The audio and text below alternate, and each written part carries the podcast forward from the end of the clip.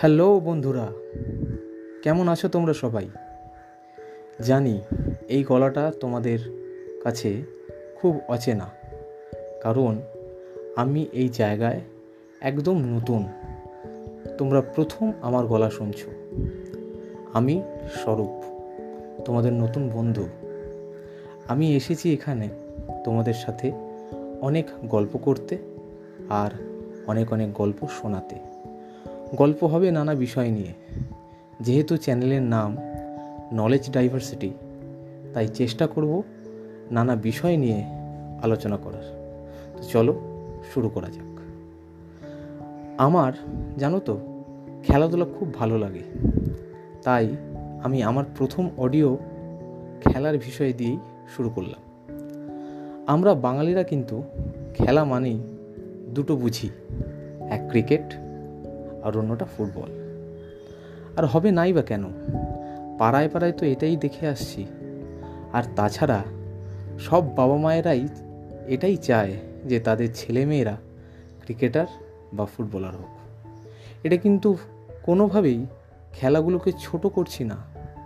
কিন্তু এই খেলাগুলোর জন্য অন্য অনেক খেলাই চাপা পড়ে যায়।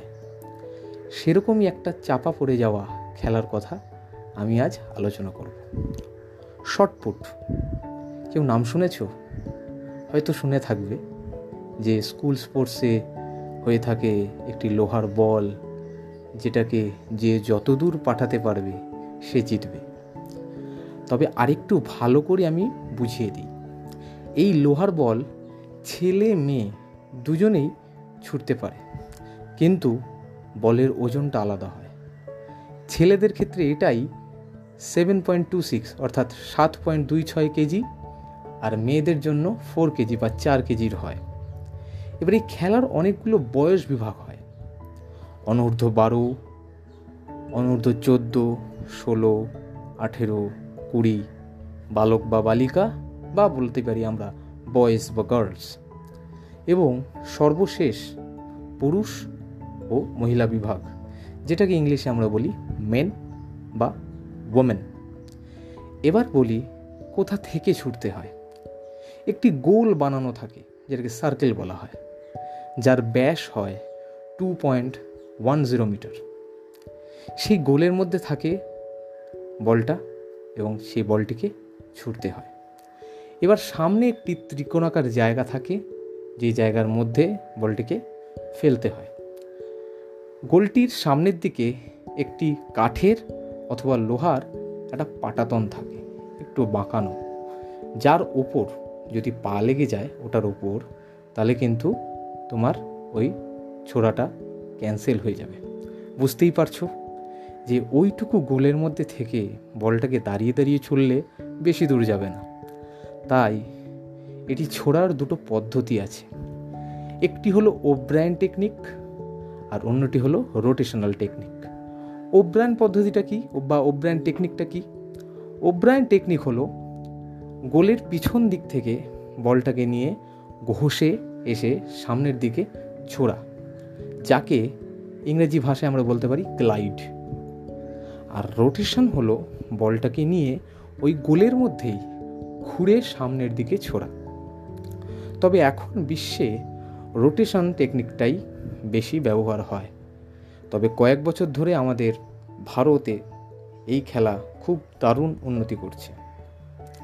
ভারতীয় কয়েকজন শটপুটারের নাম তোমাদেরকে বলি, যেমন ধরো, ইন্দরজিৎ সিং ওপি সিং কারানা, তজিন্দর পাল সিং তুর। নামগুলো শুনেই মনে হচ্ছে সব পাঞ্জাবির, তাই না? ঠিকই ধরেছ। এরা সব কেউ পাঞ্জাবি, কেউ হরিয়ানা থেকে। তবে এখন তাজিন্দর ভাই কিন্তু খুব ভালো করছে। সব খেলার মতো এই খেলারও বিশ্ব রেকর্ড হয়, যেটা বানিয়েছে আমেরিকার রেন্ডি বার্নেস উনিশশো ছিয়াশি সালে। সেই ডিস্টেন্সটা হলো টোয়েন্টি থ্রি পয়েন্ট টুয়েলভ মানে তেইশ পয়েন্ট এক দুই বারো মিটার। মানে কতটা জানো? প্রায় ছিয়াত্তর ফুট। বুঝতে পারছ? একটা সেভেন পয়েন্ট টু সিক্স মানে সাড়ে সাত পয়েন্ট দুই ছয় কেজির একটা লোহার বল এত দূর পাঠানো কিন্তু সোজা ব্যাপার নয়। এই খেলোয়াড়দের জিমের মধ্যে অনেক পরিশ্রম করতে হয়, সেই পরিমাণ খাবার খেতে হয় আর প্রচুর প্র্যাকটিস।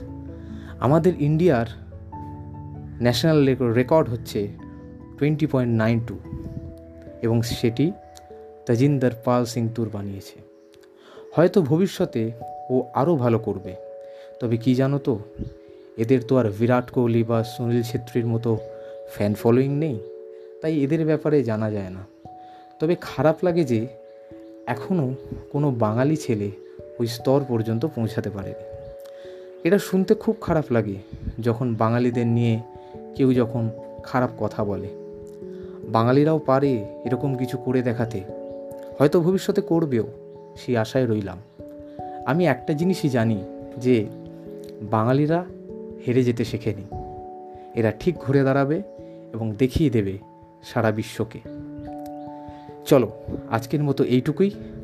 আবার আসব ফিরে নতুন কোনো গল্প নিয়ে তোমাদের কাছে।